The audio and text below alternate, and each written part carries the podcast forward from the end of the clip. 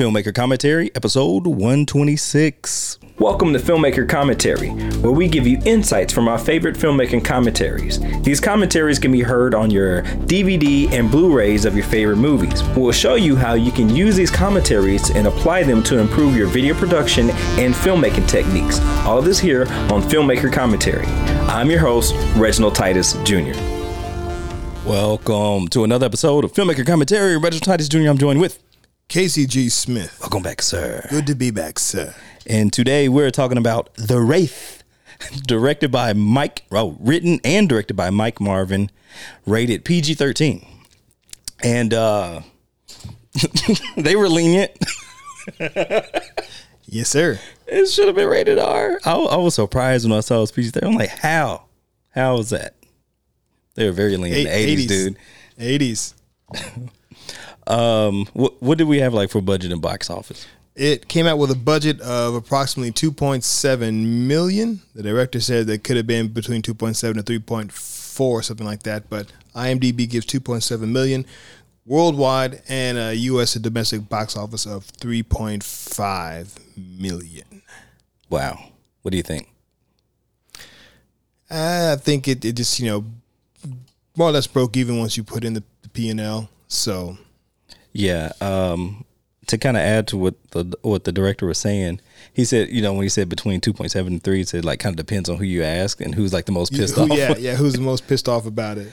Um, but he said he signed a completion bond for five point four million dollars. He said somebody's getting there are a lot of bonuses that went out. He doesn't know the who, but some people got some extra cash. That's it's kind of messed up too because this movie looks so good that I mean that extra million or two, I, they really would have benefited, you know, if they would have added, you know, just having some longer days. Anyhow, that's my own opinion, but that's messed up. But it makes perfect sense, you know, why things are the way they are. Um, but at any rate, before we dive further, what year did this come out? 86. 1986. Um, 86 is a heck, heck of well, 84 is a heck of a year for movies. I'm sure 86 didn't do bad for itself either. 84. What come? What movie comes to mind? Wasn't Ghostbusters was Ghostbusters 84 or was it 86? Well, no, that uh, the suit inside this film, when he has that suit, it reminds me of Back to the Future when he's in the hazmat. You know, going to um, was that his father? You know, going to his place when he was younger and being in that suit. See to see George. Yeah, yeah, that that's what that suit in the Wraith reminds me of. That Back to the Future scene. But anyhow, before we talk further about the Wraith, let's talk about news and movies watched. All right. In the news, according to IndieWire, actor Jonathan Majors says he was punched in the face a little over a hundred times while filming Creed 3. Wow. Also reported that he got so big and jacked for the role that when he went to the Oscars, his wristband wouldn't even fit. He said he just kept getting bigger and bigger. hundred close to the face. yes, sir. Creed 3, which will also be Michael B. Jordan's directorial debut. That's kind of cool. Yes, sir. Uh, that's some good news. Do, do they know when's that coming out? Uh, I think um, somewhere between October and December, I think, of this year. Wow, I'm with it. Great franchise. I mean, heck of a spinoff. Shout out Heck Kruger. Shout out. Also in the news, of course, according to BuzzFeed.com, Ezra Miller once again in the news for his conduct outside of uh, his acting and not necessarily for the best reasons. Uh, he has, of course, been a part of the the DCEU playing the Flash Yeah. in Justice League. He's also in an upcoming movie, Flash Flashpoint, that he's starring in. Also in Fantastic the Fantastic Beast series, and uh, but unfortunately, in as many months, the 29 year old Ezra has been arrested two times in Hawaii and has also been the subject of a restraining order in a separate incident. This is He had- wild. apparently was at a house function, was asked to leave, and threw a chair and hit uh, hit a uh, young lady in the face. Ouch. No. Whether, whether whether it was intentional that he was throwing it at her or not, I don't think I don't think it's it's still the same. yet. She's still hit nonetheless. Dear God. Um, what was I gonna say? Man, I liked him as a Flash. um, when do you know when Flashpoint and all that was supposed to come out? Uh, Flashpoint may, maybe this year. Okay, It's, it's gonna- supposed to have a lot going on with it, uh, and kind of positive or more negative? Uh, well, initially kind of positive. It was supposed to be kind of like a reset point for the DCEU because Uh-huh. of it, the ability to, you know, time travel and all kinds of stuff. Like Yeah. Michael Keaton was supposed to like reprise, you know, his role as Batman. He's on set and all that kind of stuff. It's supposed to be like pretty, That'd be dope. yeah, pretty, pretty big. Come on, Ezra, don't mess this up. yeah, I'm with it. Um, um, yeah, I actually enjoyed him as a Flash, but uh, after you out here beating up the public, Yeah, because there were other incidents where he he got into it with people. Like he like wrestled a lady. why is he? Ra- ground, What's up with him and these women? I don't know, man. It's been uh, Come on, Flash. Um, and, and I also know like th- in this kind of environment, this is not the time to be getting into any kind of trouble because people are count counseled left and right, and if any corporation feels like they're in danger with their affiliation with you, they'll hey, we just will take your program off. Yeah, apparently that same article was saying that Warner Brothers has had some secret meetings behind the doors about what they're going to do with Ezra Miller's behavior. And I think at this point, unfortunately, they, they have to do something because this is like repeated. I mean, he had just gotten in the news and was uh, had gotten arrested like maybe two, three weeks ago, and now another incident. So this is so. I mean, I don't know. Maybe he needs some help Yeah, and hopefully he can he can get that. But right now, you know, with these little violent outbursts, something something has to be has to be done. true. And I, I don't want to see anybody's career in, in danger, but if you become a danger to to other people and potentially yourself, then you know you need some you need some help. Yeah. Speaking of danger of other people, um, all last week I just kept seeing like on pop news is the Johnny Depp and what's her name Amber Amber Heard.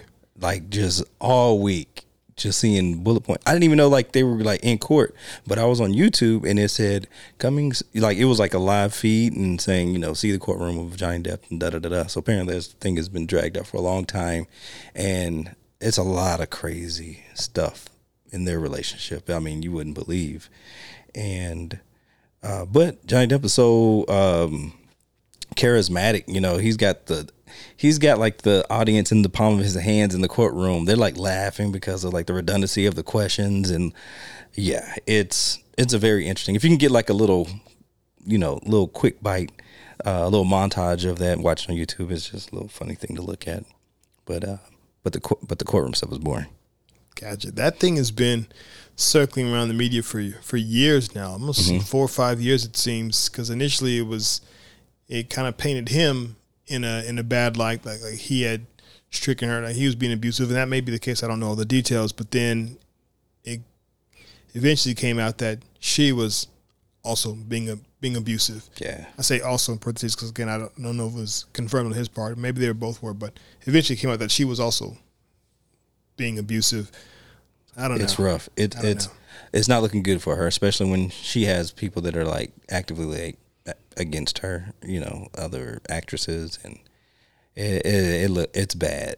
It, it's very bad. Um, and the stuff that she's accused of, man, it's it's disgusting. It's like Ezra, but the woman version. you know, Man.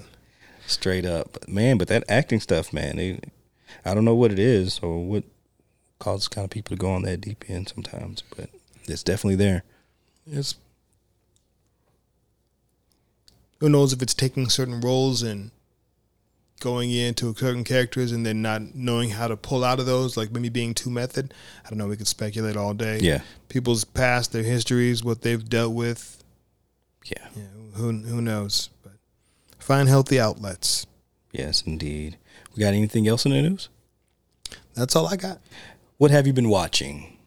I have been watching well a couple of trailers actually for two movies that that are that came out this weekend. Uh, The Northman. I'd seen that trailer a couple times, and now the trailers are coming out and it's just being you know kind of critically acclaimed.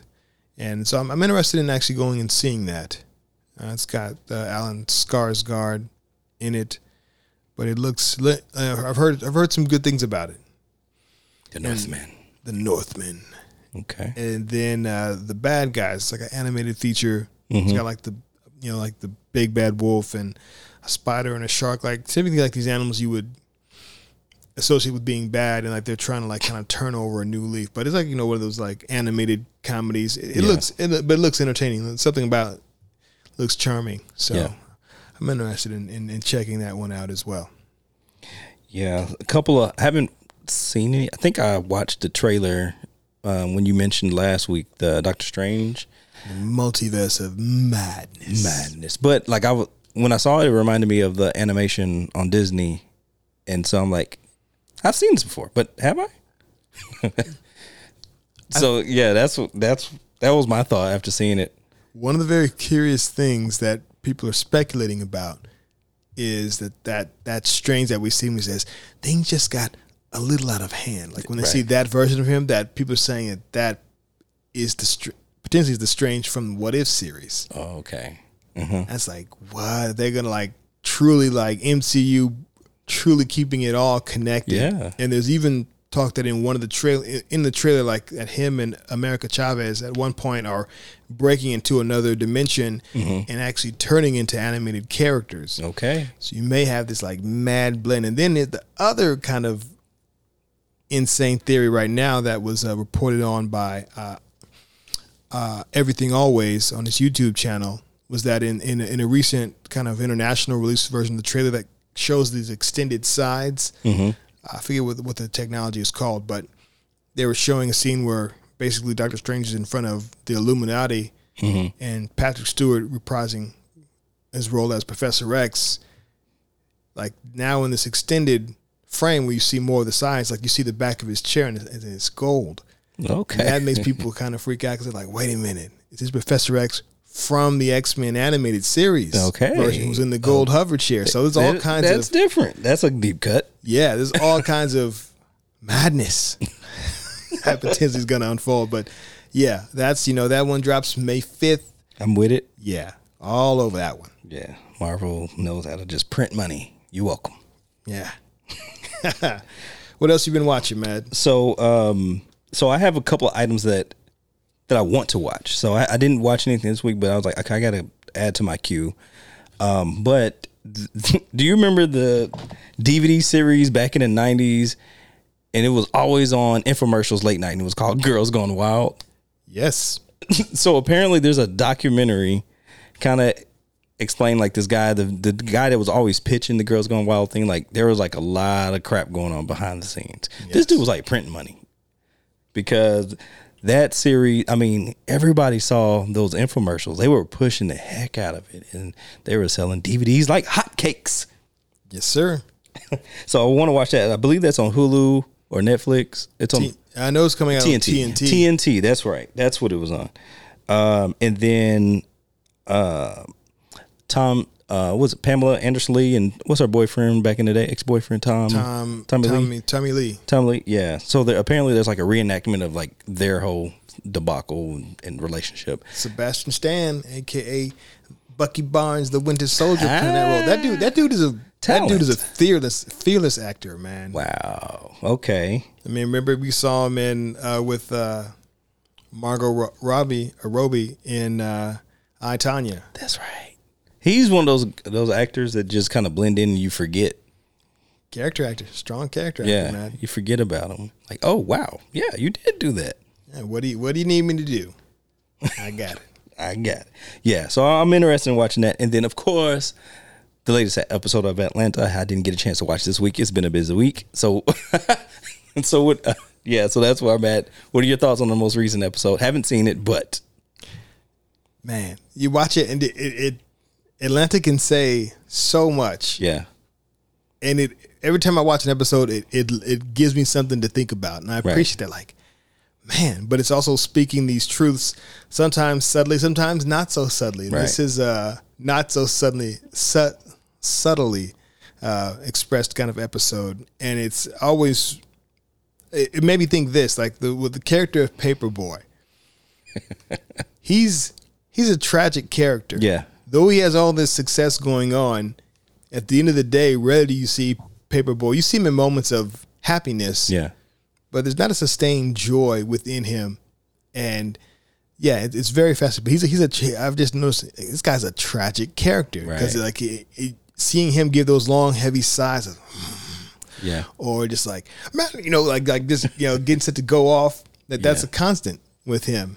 And this episode is kind of you, you see you see some of those things take place, but it's it's woefully entertaining and also enlightening and thought provoking. So you're welcome. Enjoy. Thank you, Donald Glover, and the whole crew that makes Atlanta possible. Welcome back. Glad to have you back. Right. The writing room is lit, as they say. Yes, the uh, show slaps. Yeah. What you got? Uh, speaking of slaps, I've got the Young Rock. That show still lays the smack down each episode. Uh, Halo, which is okay. Halo's okay. Moon Knight, which is still it's okay. It's a show or is it? Halo. Yeah.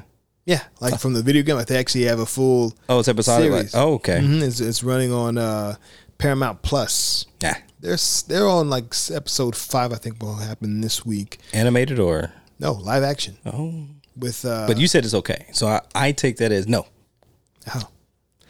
Yeah. it's yeah, it's it's Halo's okay. I was and it may, it may I'm still still stick with it because it's one of those things that drops. You know, I check it out Thursday or Thursday morning. Check it out. Uh, Moon Knight still still going strong. We're on the kind of the final stretch, and that one is Moon Knight is trip. You never you never know what's going to happen with Moon Knight. Moon like Knight that. kind of keeps you like I, guessing. I like that. Yeah, and at the end of this last episode, I won't give anything away, but it's like, oh, okay. And I and I like listening to John Campea also, Mm-hmm. like hearing some of the theories that they talk about uh, on there. Uh, Winning Time on HBO. That show is I've been hearing great Incredible. stuff from you and other people. They especially like basketball people that just love basketball. Like they are. Uh, uh, what's the guy's name? Jerry West, right? Jerry. I was about to bring him up. Dude, he's suing them for defamation. the production company or or the network, right? I knew he had he had demanded an apology for the characterization, and they he is characterized as Nuts, right? batshit crazy on that show. Like, but it's entertaining. It's very entertaining. And I don't know Jerry West personally or much of his history, but I always considered, I, from a distance, without him as a classy guy. But this is, you know, Yep. earlier earlier in life. It's in the eighties. Yeah. and they kind of he's kind of like a loose cannon. He's kind of trying to find his way in the show, but he he goes to these extremes at times. Yeah. But I mean, I guess if it was my personal character and I was being characterized in a certain way, but it even says on the show, it gives a clear disclaimer, you know, this some of these uh, elements and things have been fictionalized or, or dramatized to, to be more entertaining. Yeah. It clearly says that. So, and because it's HBO, so it's Yeah. they're not holding back, Exactly. but it's still very entertaining. But yeah, Winning Time is wonderful. Still rocking with my Hill Street Blues, and that show is again more and more cameos, like just every week. Like, How's it going?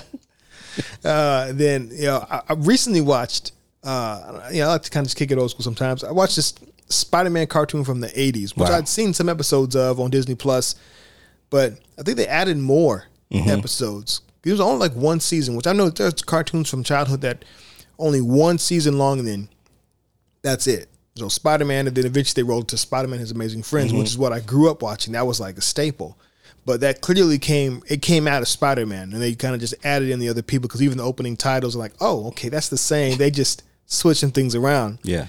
But in some of the episodes that I watched, you know, the you know cam you know cameos from different you know Marvel characters. But there was one episode in particular where Aunt May was, uh, she was basically tricked into basically trying to kill Spider Man. Dang. And it it was it was a trip because Aunt May's always just you know this sweet old lady, and they had this put this villain put this amulet on her that was releasing this aroma that was making her like aggressively. Mm-hmm. And when she would act sweet towards Spider Man and invite him over, and then she's trying to like she tried to like poison him and Wow, ain't me. yeah, and eventually she got us. She like tracked him down, and and the villain was the chameleon who could make himself look like other people, who was dressed as Spider Man. And then she got she got in his truck while he was driving away, and then she she had some she had she had a big like potion of like poison, like insect poison, and she pour, tried to pour it on him, and it landed on the wheel of the vehicle, and hmm. the vehicle's gonna crash. It was just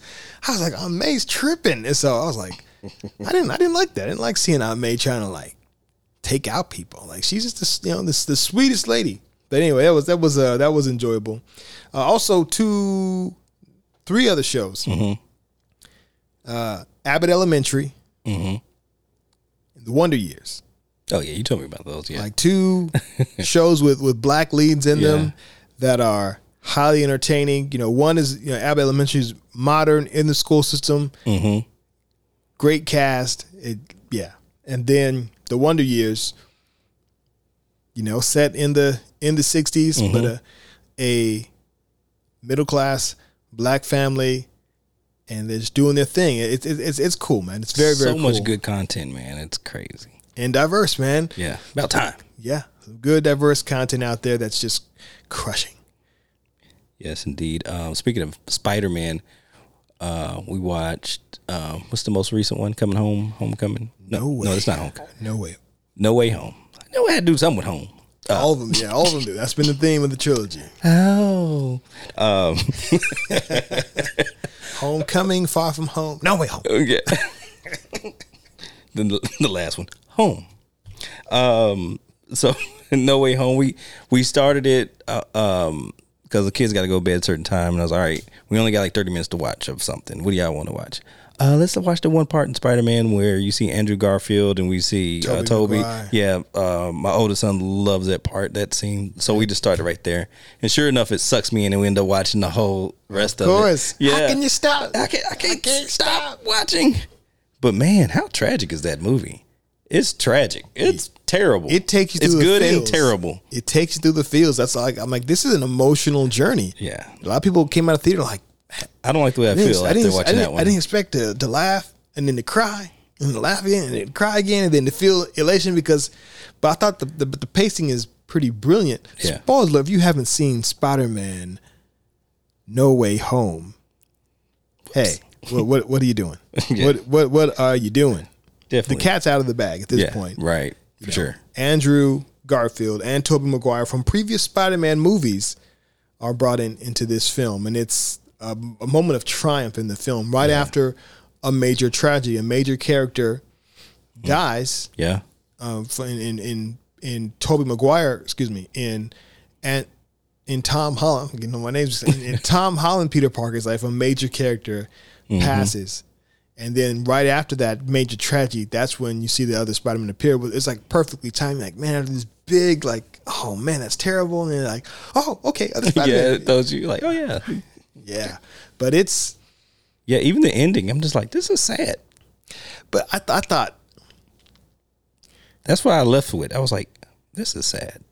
well, see, that's, but that's also like when you talk, when you talk the core of Peter Parker. Yeah. You think about the first Spider-Man. Mm-hmm. What is what is Tobey Maguire Peter Parker does when when he's leaving the the funeral of of Norman Osborn mm-hmm.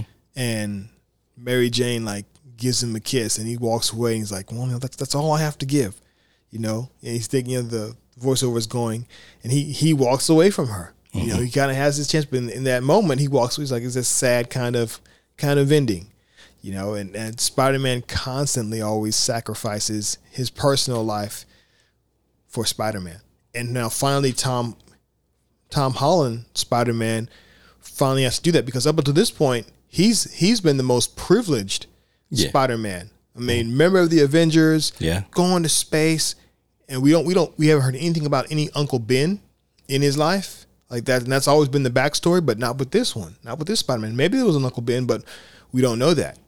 But he does have an aunt may. That's true. and like so this is kind of like a delayed tragedy kind of thing. And then again the great power comes great responsibility. That hits a little later for this spider-man. Lord. so we just we just got hit with the hammer later I don't like it. I'm gonna follow Thor around and watch his movies. that man lost an eye and both parents But it, I I mean, I don't- don't- I it's don't- different though. I don't know why.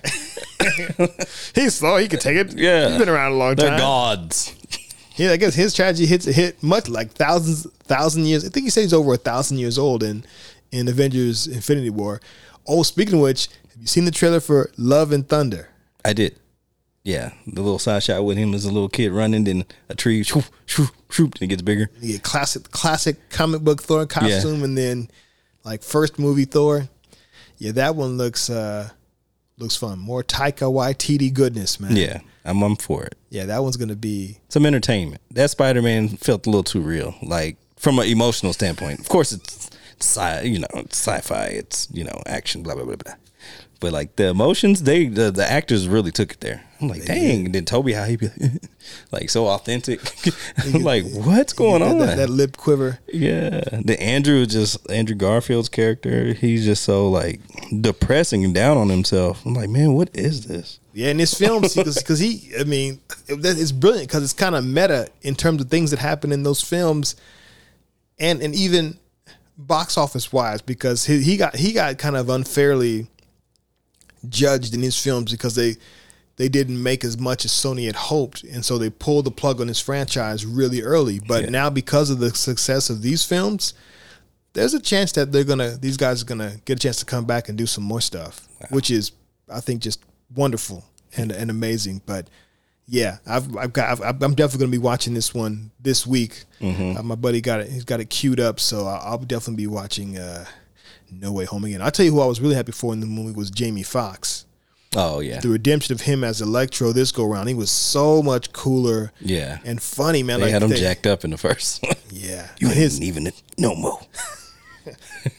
his his lines in this one are great. Like Mm-hmm. he just, I mean, he, yeah, the timing on his jokes are really good. Like even he was telling, you know, man, I thought you was black, man. You know, I, I, I, like, and then and then again, little Easter egg. You know, he's like, well, I'm sure there's a black Spider Man out there somewhere. And my son looks at me and starts smiling. Oh yeah, oh yeah. There's a nice little clip by IGN, like where they took and broke down at the end this all the little kind of cloud figures we see as strangers, bringing it all together of like mm-hmm. speculation on different characters. Cool little piece that kind of shows like, okay, this could be Miles. This this this is the Rhino. This is Kraven. This is Black Cat. This is yeah. Is Spider Man is one of the best rogues galleries of villains out there. So, but yeah. So uh that's what we've been watching. All right. And today's show is sponsored by Natural Hair, the movie by Grind of Matter Films, available to stream on Amazon for rent, also on Tubi as well. Still on All Black TV? Yes. it's two year contract. And All Black TV. Still. Please watch, like, and leave a review. And let's jump back into the show. Thank you for tuning in. We're talking about The Wraith, written and directed by Mike Marvin, rated P a hard PG 13. It's the 80s, y'all. Yes, and let's jump into the synopsis. A bizarre and brutal band of road pirates force innocent drivers into drag races. Then, a mysterious stranger arrives in a Dodge Turbo Interceptor. The stranger is the Wraith, a mysterious, otherworldly figure who has a destiny to fulfill and a woman's love to reclaim. He's determined to wage a vendetta against the young punks who ruined his life.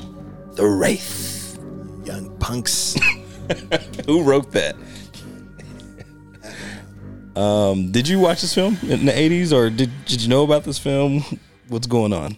I had never heard of it until you mentioned it. I was like, what is this? I watched a lot of B movies as a child.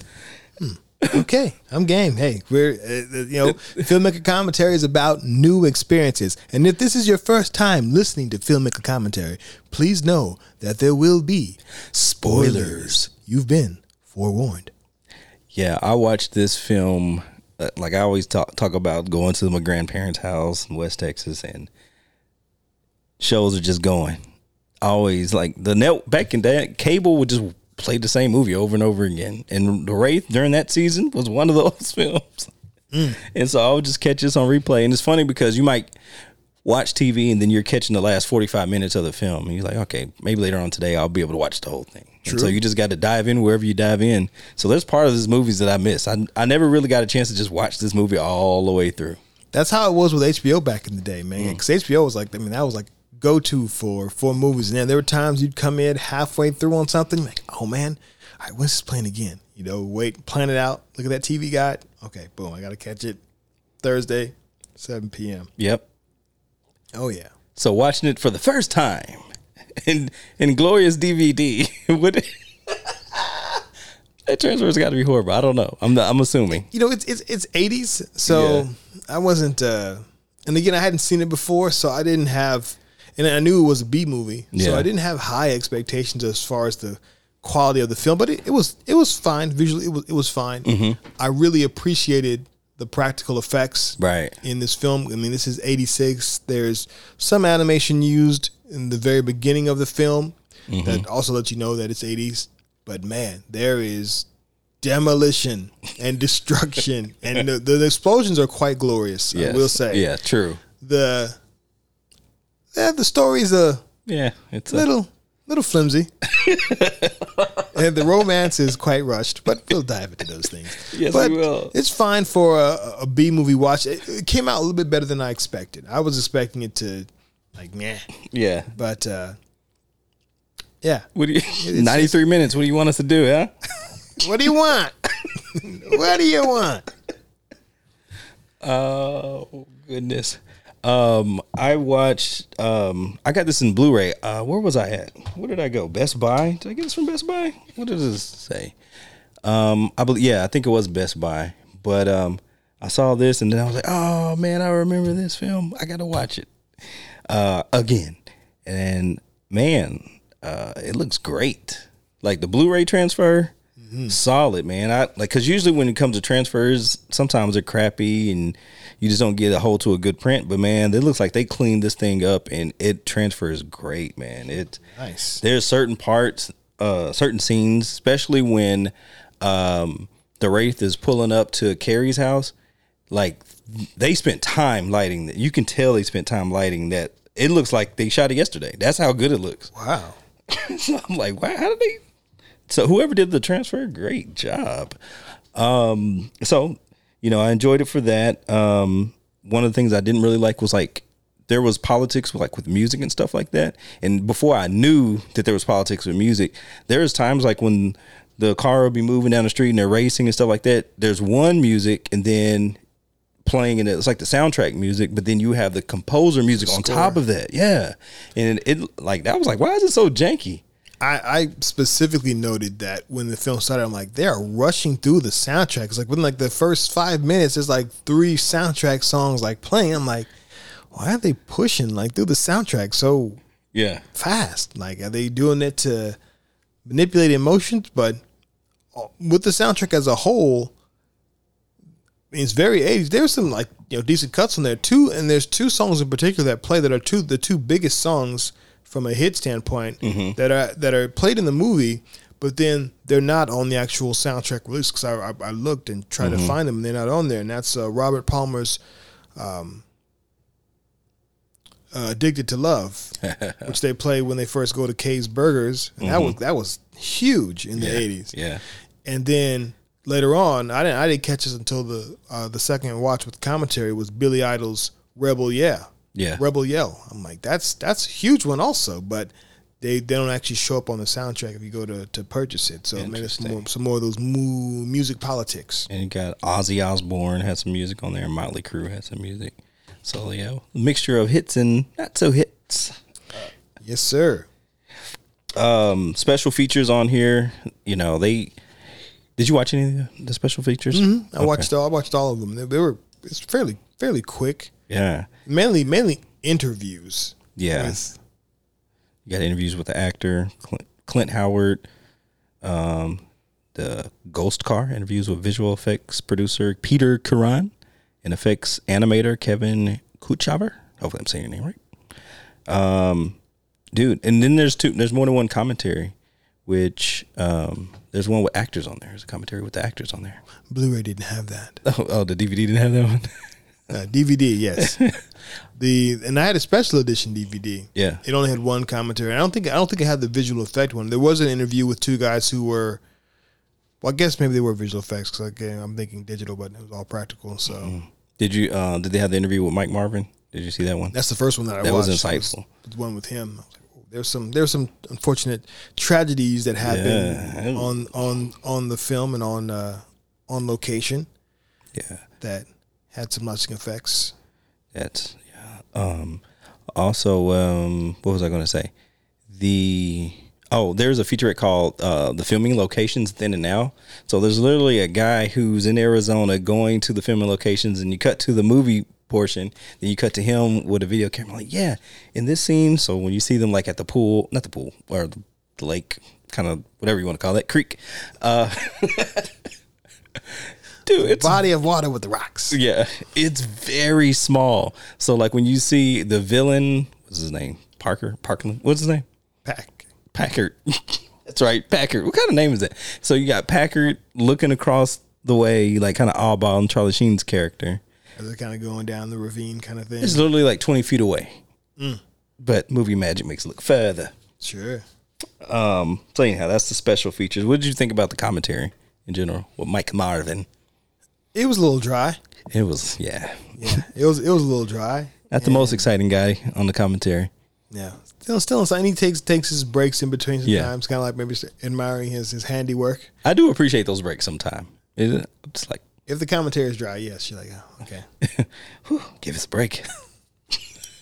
But also having having watched his interview kind of gave you some insights on, on some Yeah. things as well. He's he, he he reiterates multiple times how cold it was. Yeah. he brings that up a lot. Dude, you can actually see the breath in some of the scenes. Did you see it on the DVD? Yeah, when they're both uh, when Charlie Sheen and uh, Shirley, what's her name, are, are at the door. Like in that scene, you could see their breath. Yeah. And I didn't until he started talking about the cold weather. I didn't even I didn't notice or think about it. But I guess also in those climates, though, at times at night, you know, the temperature can drop pretty low, Yeah. especially in those those desert like locations. hmm But yeah, and it was it made for challenges during some of those water scenes. What kind of tone do you think this film set? Um, there's a tone I think of kind of tension like throughout between obviously Packard and uh, the young lady Keri. Keri, Packard and, and Keri throughout. And then of course with Charlie Sheen's character and, and, and, and the Wraith himself with, with all the gang members, there's Yeah. there's this tension that's there. But also, you know, they sprinkle humor throughout with the with the gang members in their foolishness. and then- Foolishness. yeah, and then they again have this just very rushed ro- romantic vibes that kind of Yeah. flow in, but it, it has a lot of those kind of we'll get into tropes later, but those you know just eighties eighties vibes It was rushed. throughout. It was like some things are alarming. Like, do so. I'll, I'll talk about like the tone. So the movie, like, it opens up with just light, just kind of these three or four parts of light that are just floating around town, like up and down the highway, like a car, but it's just a glow of light, real fast. And then they all like when a light goes by, like a stop sign or yield sign, whatever kind of sign it was, like the sign melts, like. So it's kind of let you know this is science fiction, something that like this is the opening uh, sequence, and then it goes, um, then it forms the wraith. Like what? What is this? And all, Because and all four of those those lights all converge like at a at a cross point. They all come together. Yes. and yeah, and then they form that wraith. and then it, it looks like a car commercial because because after it forms it like it looks like kind of crude like the side like the animation is real crude but then when you cut to the guy in the car it looks like pristine you see this car is like rotating it's him it's got the smoke you're like dang all they need is a price on there But that is actually it, it, this was the genesis for future car commercials. They they the director said in the commentary that they then took that and a lot of car commercials started to have like lightning effects on their vehicle as it was revealed. But they kind of a lot of he says they took it from what they did first. yeah Interesting. yeah why not hollywood just steal it so um so yeah so that's the the opening. So like, okay it's sci-fi. I don't know who this guy in this jacket and this little outfit is with this car. Okay something sci-fi.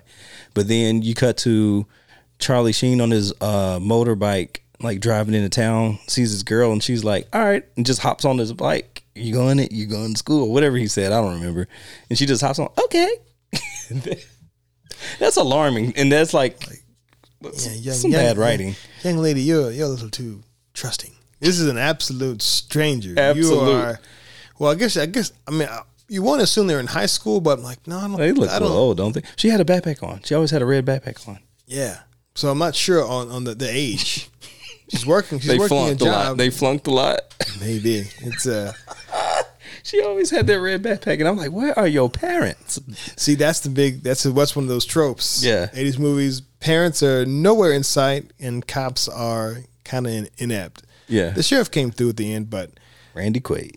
Randy Quaid. But yeah, no parents, not adults, no parents. You got a guy who is literally harassing you, telling you that you're his and trying to control your life, showing up at work, watching you from the bushes in his car, Yeah, waiting for you to get home, telling you, oh, you've been real busy.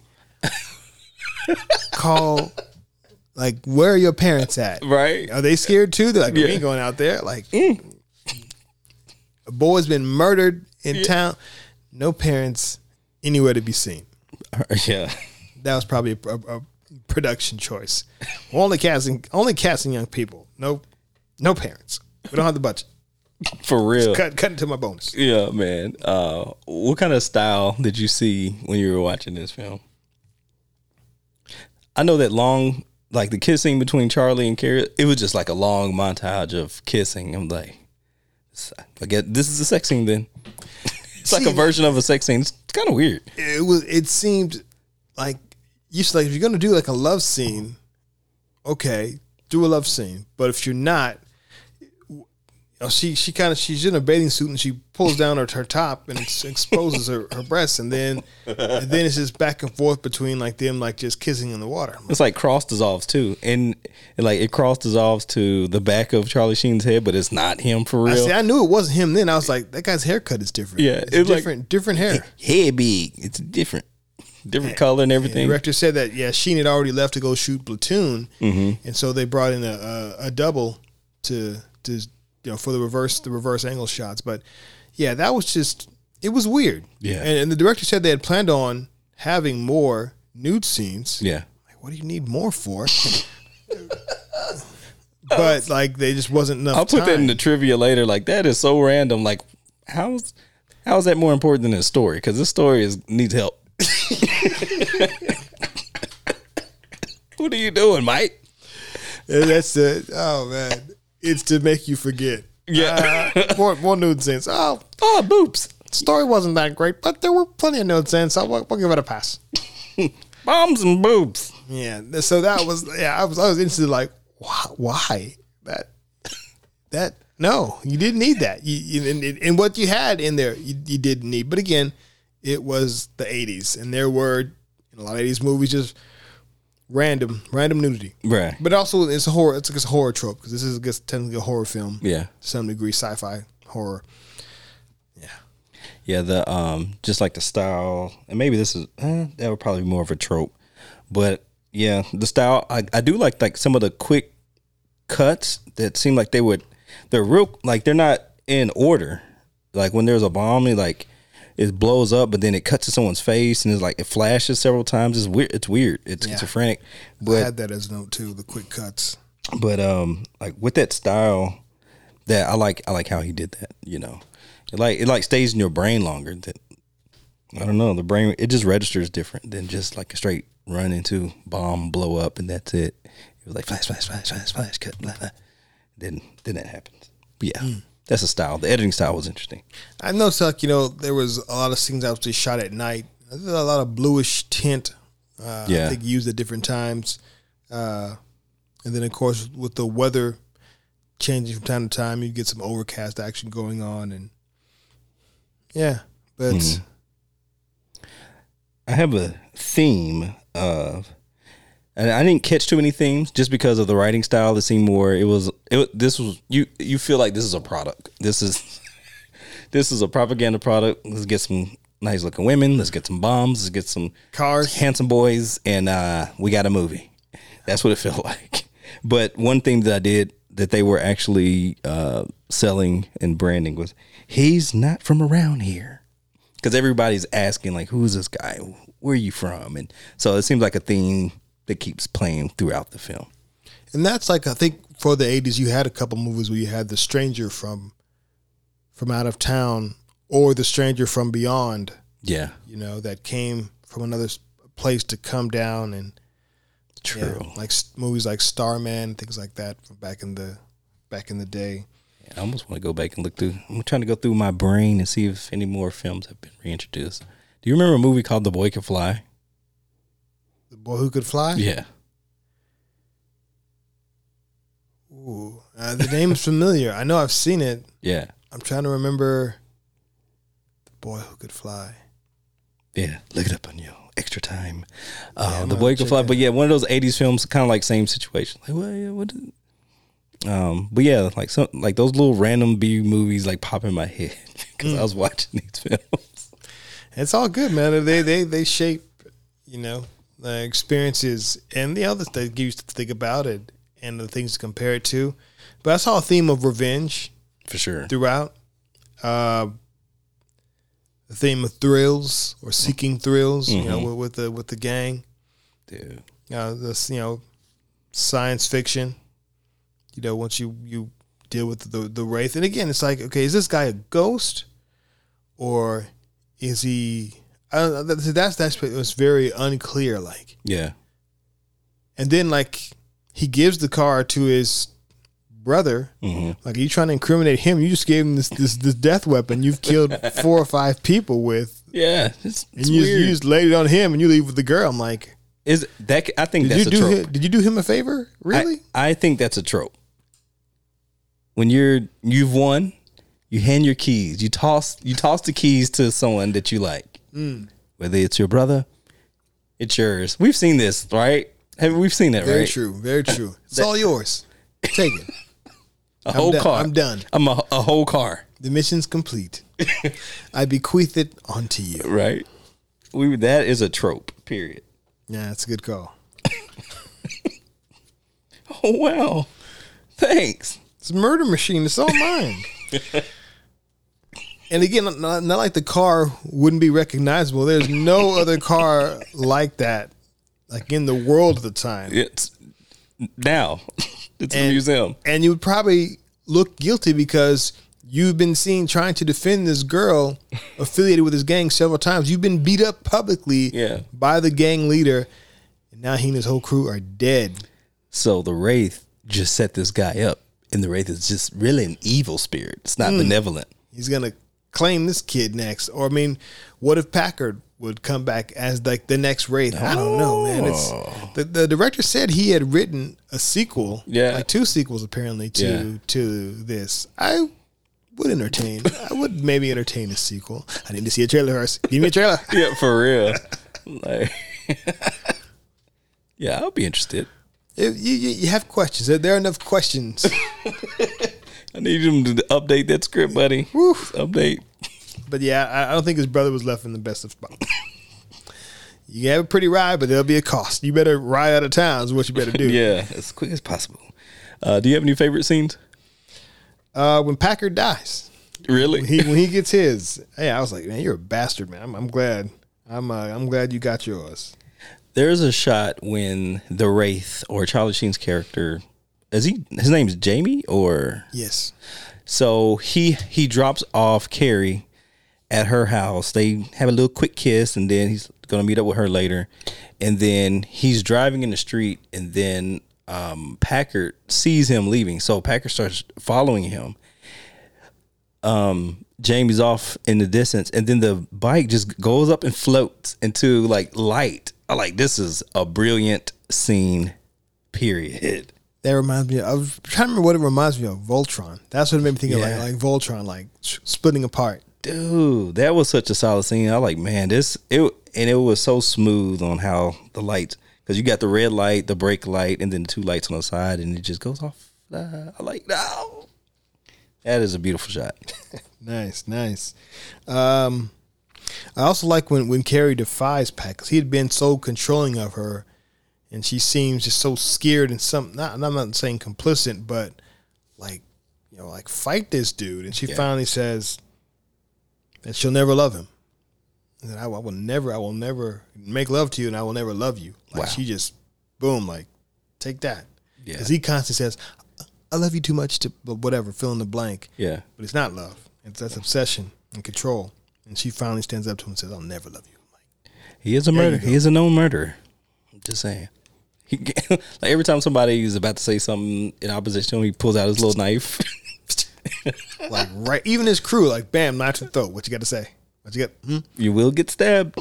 Man, Uh, one of my favorite scenes is the blow up scenes.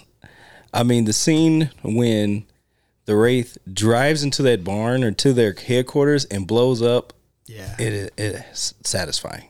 yeah. And I was just with that, like rewatching that scene.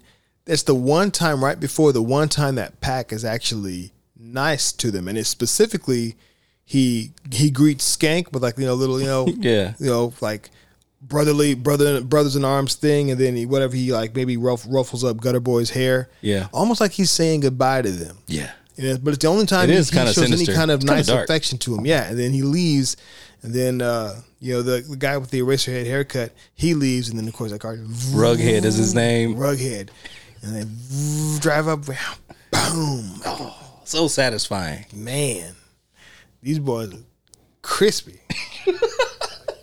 there was yeah, there was no no escape, but uh, it was weird. I found that weird because like the only time Pac showed any kind of n- affection Yeah. towards his crew, other than giving them orders or threatening with the switchblade.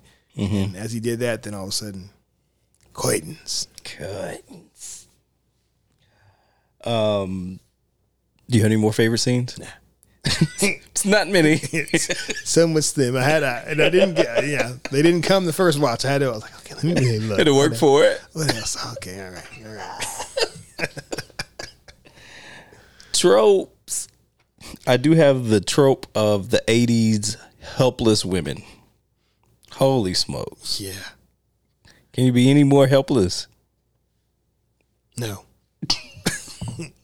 Like not even trying to like fight. Like man, like where's Sarah Connor? Where's Ripley at? Right? Because we we got some. We've got a couple of strong ones in the eighties. Yeah.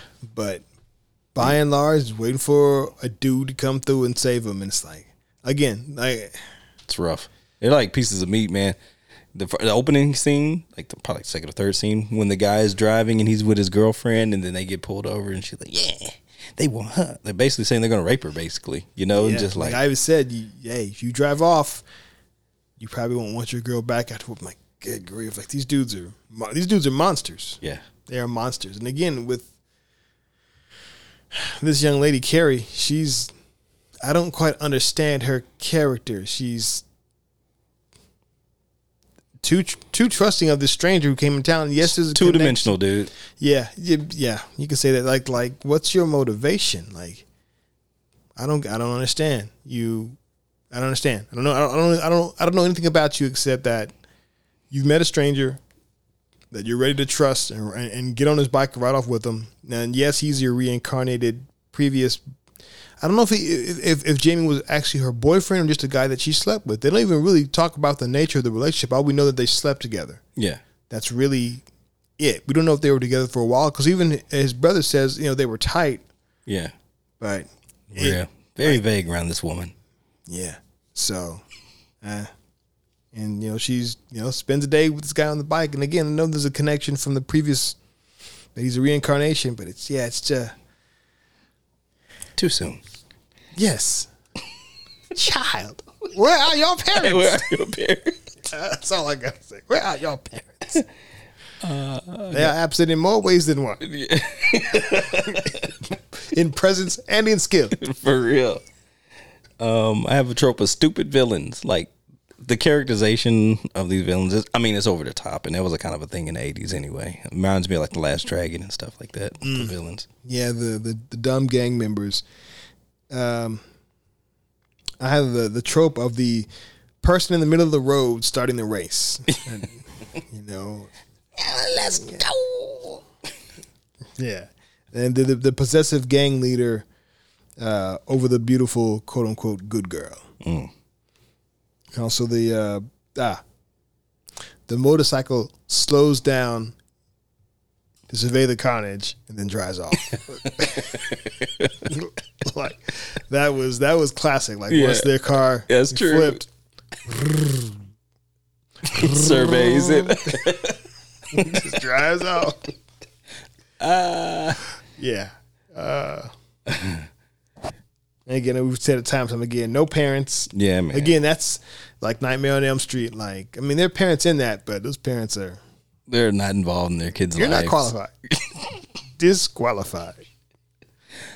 The the scene you were talking about, the villain, I call it the goodbye scene. You know, it was like, okay, something's about to go down. The bad guy's too happy.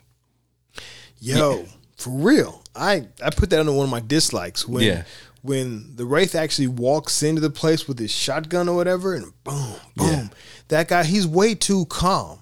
I'm Yeah. like, you you should be freaking out, but he's just like, no, he's just a kid. I'm like, this dude is blowing up your stuff. You should borderline be incensed, angry. Yeah. But he shows no fear at all. I'm like, Yeah. like, nah, you're not. You're not right. Even if you were crazy, it'd be something. But he's You're not right. Like, you're dead on the inside, bro. yeah. but it does. It doesn't seem appropriate. Like his reaction, and that's on the director. I say, like he Yeah. should. He should have had. There should have been something. yeah. Uh, to go with his scene earlier. Yeah, you start to feel nothing. I love you so much, I feel nothing inside. yeah, that's just bad acting. Yeah, yeah, yeah. I, I, I didn't like how that was played when again in inside the, the the HQ and this guy's blowing your stuff up and you're not freaking out or anything. You're just like, just a kid, just a kid. Like, Nah, nah, man, I'm not buying it. I'm not buying it. neither am I. Do you have any quotes from the film? It's not. I got, I got a, I got a couple of quotes. So when when Pac tells Skank and Gutter Boy to keep a lookout for if you know if uh, Jamie or the stranger, Yeah. and and uh, Jamie's brother, if he sees them with Keri, you let me know. You know, and you, you got that stuff rattling around inside your brain, melting your brain, whatever. And he's like, all programmed in. all right, all right, guy.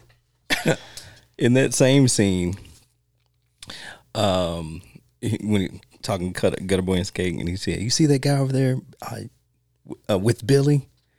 And then uh, Skank goes back to him. Looks like a dork to me. and then and then uh, what's the other guy? Uh, Gutter Boy. Gutter boy is like a lot of dorks going around these days. Whole town is seething with them. They all crawling out the woodworks. And then what's the name? He's like, shut up. He's like, okay. he just started going in on how many dorks are in the city. Yeah, it's like, well, guy, hate to break it to you, yeah. but uh, uh, the sheriff, or one of the officers, after one of the many deaths, they're they're looking in like, uh, is he local? Look at the dead, dead body. Used to be. well, Rough. yes. Um, I like the when Randy when Randy Quaid is talking to uh, Skank and Gutter Boy where they work at. He said, "You want me to call? It's okay to call you Skank." And then Skank is like, "Unless you like Maurice." And then they start laughing. I'm just like, "How's that funny?" I, like, It's that, like is his real your, name. That's your real name, it's his real name because if you remember, uh, Parker, what's his name? Parker. Packard. Packard. Packard calls him Maurice mm. when he gives him the handshake, and they're like, he calls him Maurice. He's like Maurice. Right before he dies. Yes. Mm. So that's his name. Hmm. And then, then Randy Quaid's like, listen here, skank. Like, why would you want that to be your gang name? Yes. I'm loose. Yeah. that's why it's funny because because Randy because Randy, and that's how he delivers the line because Randy K- Quaid's is comedians on Saturday Night Live and all that stuff. He's like, you want me to call you that? Unless you like Maurice. Listen here, skank. Wow, there's no uh y'all's gang's name are pretty pretty terrible. it is. terrible, terrible names for terrible gang members. Oh God. No no street cred there. um again, Packer constantly telling uh Keri, I love you too much or I love you so much. And it's just hollow. Yeah, Absolute hollow. But he uses, he uses it, yeah, he uses he doesn't know what love is. Poor child. Uh, then Gutter Boy at one point when they're when Randy Quaid's talking to him was like, like, "We know our constipational rights." oh boy, It's a rough script. nah, son, nah, It's a rough script. constipational rights. no, Do you have any trivia? I got two more quotes. Oh, sorry. Uh, when Gutter Boy and Skank are uh, in in in pursuit of uh, Jamie and Keri, Yeah. and Gutter Boy tells. No, Skank tells Gutter Boy to get the shotgun. He's like, I don't know nothing about handling no shotgun. he's just freaking out and, and whining. And then uh, towards the latter part, when Packard comes and he carries Keri off from her from from Kay's Burgers Yeah. and Jamie's brother, I can't remember the cat's name. He comes to try and try. He comes to try and stop him, and he gets beat down. Yeah, he gets jacked up. And he gets up and he's like, "You bastard chicken shits! You let him take her." Everybody's just looking like, "Mm, And like, yeah, yeah, we did. yep. Yep. But you know, kudos on to him for at least at least making an attempt. But everybody else just watched. Yeah, it's rough It's town. amazing. It's amazing what fear, you know, what fear can do. This guy has everybody fearing him. Hey, you murder a few people, people just like, all right, Funny how that works. yeah. Trivial. I'm, I'm run through these quickly because I got two. I got quite a few. Um, you go first. We doing we doing we do do we do favorite scenes? Yeah. Yeah, I talked. I talked about all the blow up scenes that I liked. Yeah, that's true. My bad. My bad. It's all good. Trivia. Uh, this was shot in Tucson, Arizona. The water was just above freezing, and it was shot in February in Tucson. Yes. When they did explosions, they were they were made up of just the frames of cars and fiberglass. um the director talks about having a battle with the producer like the producer was like literally deleting scenes um, of some of these villains because he didn't want them to play like they wanted to play a little bit more real or whatever his version of that is but man it seems like this was a nightmare to be part of from that standpoint from directing to like just be involved unless of course you're one of the producers that got the got in on the two Bonus. million yeah got the bonus So they're trying to keep that cost down. Yeah. So they could pocket more of it, apparently. Um, there was an, an accident on set involving uh, multiple team members who were part of a camera unit based on one of the races. One of those vehicles flipped over and, and, and fell a ways down. Most of the people were fine. A couple were hurt, and one member, Bruce Ingram, did pass away, and the film was dedicated to him. uh, the director talked about um, in the interview that when someone dies on your set, that you're basically like a pariah in the industry. Like people will accept scripts from you, like, hey, everybody needs a good script, but when it comes to actually directing something, they don't kind of want you. And so he had to deal with that for like three years. Three years. It's like, yeah, it's kind of true, man, because you think about the people that have died on set, and most recently the um, the Rust film with uh, Alec Baldwin. You know, that's like, you know, that's a lot of I'm curious. The other one I remember someone dying was in uh, Deadpool 2. I think there was a stunt where a, a woman on a motorcycle died, and I don't, I don't, I don't remember who directed that. But I'm curious if they were, if they've um, directed since. I'll have to look into that. But that's, but that's yeah. I mean, yeah. it's uh, I know when Robert, I think that's the director, the one that did uh, Triple X. Uh, stuntman died on one of his films.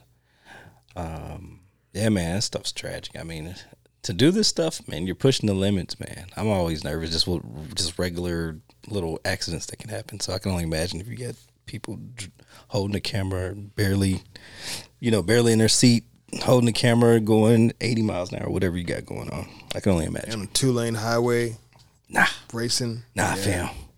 And you know they're trying to be careful, but it's just yeah, yeah. These things can happen. Uh, this was Charlie Sheen's first lead role.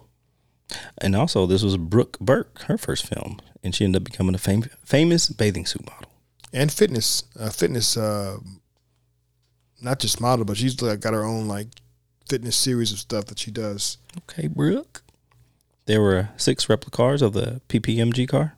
It was a Daytona pace car, and they couldn't insure the car because it was on set. There was only one, but insurance they would not cover it. Yeah, man. Uh, Cheryl was actually dating Johnny Depp at the time, and he was staying in a in, in a hotel in the area. And Mark tried to tried to uh, his name Mark, the director. Or is it Mike? Uh, Mike Maven, Mark, I don't know anymore. it is Mike. Yeah, Mike. Mike Marvin. Ma- Mike Marvin. He tried to cast Johnny as one of the gang members, but the producers once again thwarted him. Dang man, they were determined to keep that money. Yeah, they just they disapproved. the uh the headquarters, the gang's headquarters exteriors were just a three side mock up. Like it wasn't even a real location, it looks like. He says basically like just a flat.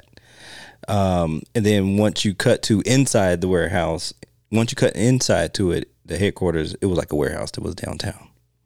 That's always fun. I like how they do that. That in the movie magic. Um, Mike got glass in his eye from the scene where where the wraith is destroying the warehouse. Like I think it's from when the pinball machine uh, exploded. Glass was flying everywhere. Unbelievable. Uh, Buddy Joe Hooker coordinated the stunts. He, at the time, he's one of the best in the business. Turbo Interceptor was the original name for the Wraith. The Wraith. Uh, they had a brand new Dodge car and it only had like eight miles on it. And they loaded it with explosives, gasoline, ammonium nitrate, and diesel fuel. Diesel fuel. He said when you set spark to that, you can blow up just about anything. Boom goes the dynamite. That's all I have for trivia. All right. How about tips? Now it's time for filmmaker tips. Uh, sometimes the studio politics will change how your film will come out. And we talked about earlier about the music and who to cast. Like your music might come out different. In this film, there was some kind of deal made behind the scenes with the producers with the record label to ensure that their music is in the film. Then also there's a shot where at the end of the film, Dodge needed to have their name in there some kind of way. And they were able to have this this um, car in the film this whole time without showing the logo. And then at the end, you see the logo. And you're like, oh, that kind of kills it. After he dropped it off to his brother to set him up. uh, Randy Quaid was on SNL at the time, and he would go back and forth. He would fly out to New York, do his SNL during the week and that Saturday night, and then fly back on to uh, back to Arizona to to shoot. That's crazy. Um, the um, the director talks about how he would shoot um, six frames per second and like kind of drive the car slowly and then you speed that up to 24 frames and it like made the action better and he's he claims that people use that technique since then. Oh yeah. You can um, if you're dealing with a scene with water that's cold you can try heating it up which is what they did especially for the scene with charlie sheen and cheryl. Uh, they heated that water for like two or three days just to get it up to 70 degrees and they lined the, the rocks with plastic so that she could sit on that. But you know, kudos to the actors; they don't look cold. They don't. I'm like that's acting. They're dead inside. uh, study other films to get better. Um, he, Mike, the director, talks about how he studied Road Warrior frame by frame and used George Miller's techniques on holding the still frame for like two or three frames, and that's what we see in some of those action scenes. Also, uh, uh, um, Hooker, the one who was directing the, the car chase scenes, he was on the the French Connection, mm-hmm. which is famously lauded as having one of the best car chase scenes of all time. Oh, mm-hmm. okay. So having him there was uh, was obviously a, a plus. And then Kay's Burgers was actually a, a beauty salon. Yeah, yeah, yeah. That yeah. they transformed, and even like afterwards, he was people would reach out to the director and say, hey, you know where. Where, where's that Kay's Burgers at? to try and go and find it because they wanted to shoot commercials and Yeah. other things there. So you could really dress up a place, and after the last day of shooting, like and the next day, they had it already taken down and They were looking Back for it. to- That's hilarious. yeah. So you know, good That's set dressing and production value can lure people in. Yeah, want to go to uh, uh, Kahuna Burger? Uh, where can I get one? tasty burger. Yeah, uh, those look very tasty. Uh, Kay's Burgers look pretty good. I, I mean, I, I'm gonna lie. I was like, man, maybe I'll give me a little Sonic burger or something. After I watched the second time through, I was like, man, now let me go ahead and fix some salmon. Let me Yeah, let's get it right. man. But yeah, the second time through, and that's right. As the director said that it was when, it was when Randy Quaid was getting his burger, yeah, and he was like, actually, it was it was a frozen. It was probably the patty was probably frozen, and Randy almost bit into it, but but he didn't. he didn't bite into that one, but on when it goes back to Randy K- Quaid's character, because the gang goes out. Oh, because the Wraith left a letter on uh, Park Packard, Packard. I'm never going to know his name. it's okay. for the record. um, the Wraith left a letter for Packard where to meet him out. And then they, all right, he wants to meet us here. Then the gang goes out and leaves Kay's Burgers. He said, he told Keri, this will be, it'll be in your best interest when I come back to be here. so, and then they burn off. And then Randy Quaid is actually eating the burger. And then he sees him go off. And so he like hits the plate. He like knocks it off into Yeah, the street. knocks it down. He littered. He littered. And he's a cop. He did. How about that? He did. He's a sheriff. He's a sheriff in town. He's uh, knocking your stuff down. What are you gonna do? Your parents ain't around. Who's gonna protect you? I am. He's the Now pick- daddy. Now pick that up. Yeah. I ain't got time for that. I ain't got time for that. Oh man, this town is a mess. Uh, the story, the town, everything is a mess, but it's a great mess. It it was it. It's fun. It's fun to talk about. This is '80s B movie goodness. This was a you know a career launcher because the the director says multiple times that just about all the people who were in it, the, the main stars, the main characters, all had successful careers in Hollywood. Yeah, still, so a lot of them still working in the Exactly. business. That's pretty interesting. Packard, aka um, what's this young man's name? Well, he's not a young man anymore, but uh, he went on to become a yeah Nick Nick Cassavetes. Yeah, You know, went on to become a major director. he's in the um, Entourage series. Huh. He it was a scene where uh, Vince Chase. Mm-hmm. It was when he was trying to overcome his fear of like doing stunts and stuff like that, and his car had crashed into it, and Cavetti's like, "Yeah, that's what I'm talking about." And then Maybe that's hmm. that's why he has that familiar face. Yeah. He got like you know, it's, I think his hair is it's not long anymore, and he has like these tattoos, but he's still like this tall kind of lingering guy. And um, then later on, Vince Chase goes on dating the the porn star and all that stuff. He goes down his spiral down. He's like the bad boy now. doing, doing cocaine. Yeah, he turns to a bad boy after that. Vinny Chase. Yes, indeed. But yeah, but these uh this was a launching pad for many of these actors, their first lead roles, and a lot of them have kept contact. You know, Mike is in contact with quite a few of these people, so you know, good on him for making most of it. And this is a cult classic. Apparently, True, there are yeah. a bunch of groups that uh, enjoy uh, this film and talk about it, and so kudos to you all, Wraith, Wraith fans out there. Are you gonna join a Wraith club? I'm I'm happy for you. but I will not appear like a wraith. yeah, I shall disappear. yeah. I'm going to ride off like Charlie Sheen and separate. So in in like there were certain scenes where after a car wreck, it'll be like a piece of the guy's outfit, the Wraith's outfit, will be there, then it'll disappear. I'm like, what's this about? Yeah, I Why is this important? Yeah, I still was like, what am I missing? a part of the script? I've been, I've been, I've been paying attention. maybe maybe it's with the parents. I don't know. Somebody somebody's got to know about these braces. Oh man. it like it was a perfect. It was like a close up every every time someone died. It's there, then it's like disappears. I'm like, why? And then at the end, like he's got all of them on. I'm like, I thought maybe each one was missing. I thought, okay, once they're all, once all those braces are gone, then I thought he would just die or something, like not be able to come back. I'm Yeah. like, okay, I'm following you, and you lost me. Uh, I don't know what's, what's going on here. Can somebody just explain? Yeah, there are a couple, couple holes, couple holes in the. The crying. I'm crying. This is, Oh I man. was like, what? Yeah, I'm glad I'm not the only one. I'm like, maybe I'm. Oh, it's not me. It's you. Oh, it's me. It's your. It's your script. The Sorry, script sir. is broken. Hmm. Oh God, I'm crying. Yeah, I'm glad you mentioned that. I was like, what's what's up with that? And it, because it's like an insert shot, and they're purposely got a close up of it and it disappears, and they got a little synthesizer music when it. This means nothing. Dead in plot point. No resolution. Man. But I'm still curious like where this dude came from and why Yeah. why was he able to come back? Who sent him back? Oh man, it's too far out. There are questions and may never may, may never be answered. But Nope. yeah, entertaining nonetheless. Entertaining nonetheless. Oh, I thought that was it was hilarious to see that. It was like this means nothing.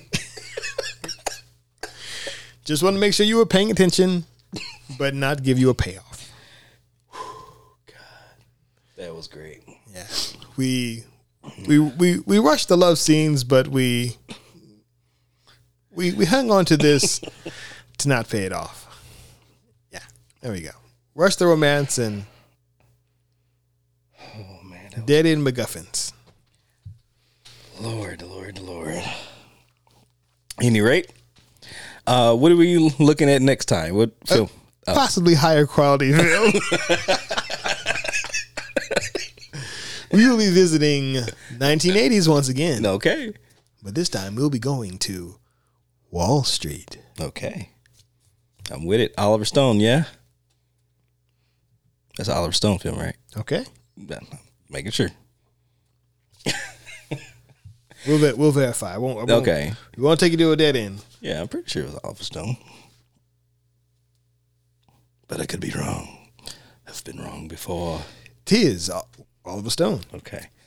Um, and you can catch us where? Facebook.com forward slash filmmaker commentary.